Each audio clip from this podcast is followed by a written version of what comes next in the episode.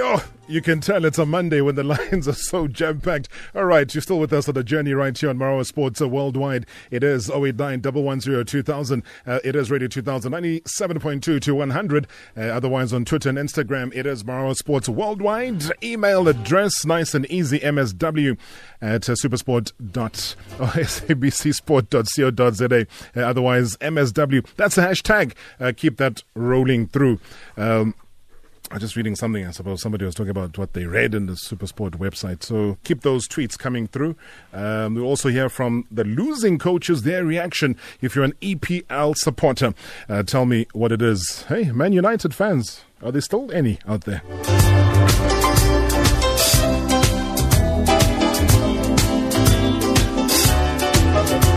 Oh, you know, this morning, when you wake up to good news, it almost feels like you are the person that is getting that good news. And that's exactly what happened when I was told about the Banyana Banyana duo of Refiloe Jane as well as Rhoda Mulaudzi, uh, who made history uh, after securing a move to Australian club Canberra United. So the club literally confirmed the signing of the South African pair. They'd been on trial. And they join me on the line. Refiloe, Rhoda, good evening. Um, good evening, Robert. How are you guys doing? We're fine. How are you, Robert? Hmm. Sounds like one person. I mean, I want to hear two voices. I want to have a nice conversation. It's two voices. Don't worry, I'm messing with you guys. But firstly, congratulations, man. I mean, when when did you get the news? I got it this morning. You probably got it before me. Yeah, yeah, we got the news uh, last week, Thursday. Yeah. And your and your trial? When when did you go there on trial? We we left here on the third of August and came back on Sunday yesterday. So it was a two-week trial. So for two weeks, what what, what was it like there? I mean, were, were they trials that you, when by the time you left, you felt that you had literally done well enough to get a call back? Yeah, definitely, because of when we we, we played against boys, or the under nineteen, I think. So after the game, then the coach was impressed with us, telling us that we did well. So then it's when we got, got oh, the confidence that, okay, fine. Then it means, oh, it means something to us. But also, or we were left with one game to play to impress the coach again. Refiloe, you obviously know that they're going to be calling you Refiloe Jane, right? Well, now I've told them that um, Fifi is much better, because then I don't know, confuse them whether to take Jane as a name or as a surname, so they call me Fifi now. Really? So you've sorted that out. You knew you were going to land in trouble. But Jane, Jane, it's, it's, it's a bit of a problem. Yes, um, because even with Refiloe, it became a problem when it comes to pronunciation. Oh. So I made it easier for them with Fifi. So they're happy with Fifi, and I'm also happy with that. Okay, but but on on the jersey, it'll be written Jane, right? Definitely so. Okay, we can't lose sight of that. Madame Mulaudzi. Yes, Rob. Ah. I mean, tell me about your excitement, because you would have broken this news to family, and family would have thought what about it? Oh, they were they were excited. I was also excited. I thought, oh, maybe it was a dream, because I've been dreaming about this, going overseas, playing overseas. Yeah, it was it was my dream, you know. So, and then when the coach uh, told me that, hey, you're now part of the Canberra United, like I almost fainted, hey, but deep down, then I was excited. I mean, it's amazing news. I mentioned the fact that it is historic. Um, it, it's, it's simply historic. And if people were wondering why I mentioned the, the, the history nature of it, is that you guys have literally become the first South African women to sign for an Australian top flight club.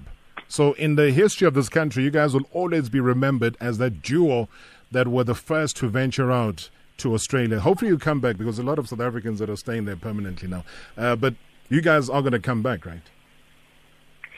Um, we we hoping to stay there and never come back.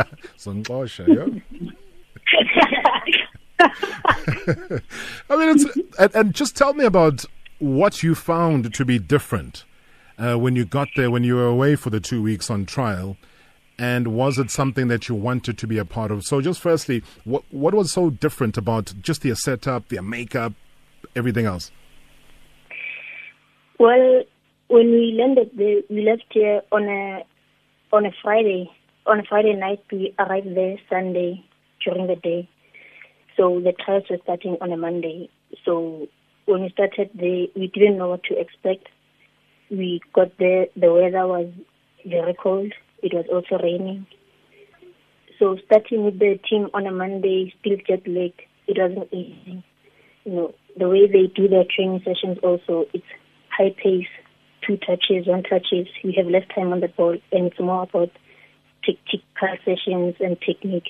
They pay attention to detail, and you just have to be sharp in order for you to succeed over there. And us being featured in a game against boys, it wasn't easy because then so we were the only girls playing in the boys' teams. So the coach there doesn't know us, the boys don't know us.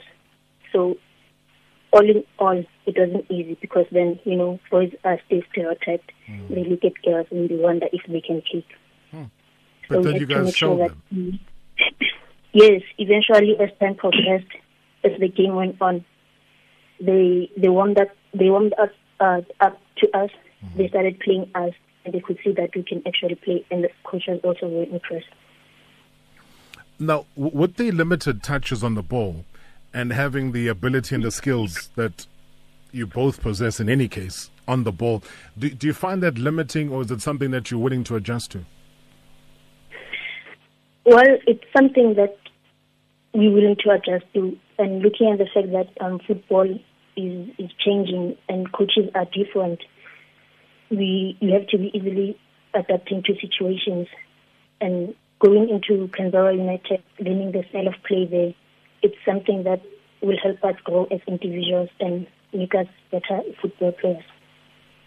Now, I'm told that the league, that side, starts, what, late October. Um, so which gives you a little bit of time, baggage, and trying to get everything sorted out um, as well. You guys are no strangers to traveling, but this will probably be the biggest one of them all uh, for you. When are you expected to report for camp? Um, oh, we are expected to report. Uh, actually, the pre-season, pre-season is starting uh, next month on the twenty-fourth of September, but they are expecting us back next week. Sure, as early as next week. Yes, on the twenty-ninth, yeah. Well, actually, we had to ask the coach to come back because, because after signing us, she, she didn't want us to come back. She wanted us to stay there and get used to the conditions. And by the time when preseason starts, at least we'll be a level ahead. But then we asked that we come back home to say our final goodbyes and leave on a good note. I'm going to call my final goodbye. That sounds so morbid. we want to we want to spend more and more time with you guys, and and I know that it's a very long flight. I mean, there's no flight that takes as long as that. How are you guys coping with that? Because you're going to have to acclimatize. It's going to be different time zones, everything else like that. Yeah, uh, with the flight issue, it's, it's too much because you fly here to um, Doha, Qatar, for eight hours, and then from Doha to Sydney, it's another fourteen hours, and then from Sydney to Canberra, it's thirty minutes, oh. And the time difference is eight hours. That is crazy. That eight is crazy. Very crazy. Yeah, because it's, it's a case of when you leave on Thursday, then you get into Friday, then you come back again to Thursday. It's some wicked stuff that you don't even want to comprehend. But you know what? That aside, we just wanted to salute the two of you. Heavy on M S W and say, you know what, South Africans continue to be proud of the hard work that you've put in. I know from your side, Refiloe, as a Banyana vice captain, you've shown your leadership through the years. Rhoda, on your side, we've seen what you can do as a striker as well, playing for Banyana Banyana. Now, this is really something to celebrate, and uh, it coincides with Women's Month here in South Africa. And uh, Yazin, so proud of both of you, man. Uh, travel safely. We'll keep troubling you from time to time, so please take our calls. Don't become superstars now, so just ignore. No, thank you very much. And also I want to say thank you to Seppo Bafuri. He's the one who persisted, kept in contact with the coach to give us a try, because if it wasn't for him, we wouldn't be given this opportunity. he was always on the coach's nerve to say, I have these players, please give them a chance. Day in, day out, he was the one communicating with the coach until the coach said, okay, it's fine. Oh, Tsepo, well done. And, and how many years contract is it? Well, it's a one-season contract. Mm. And, and and the money must be good, eh? Yeah, geez.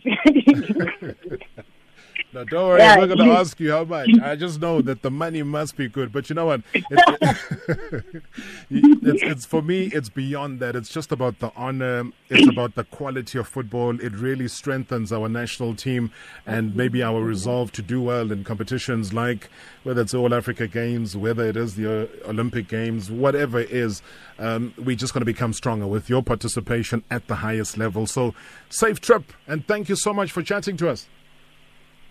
Thank you very much, Rob, and thank you for, for the support. As always, ladies, safe journey.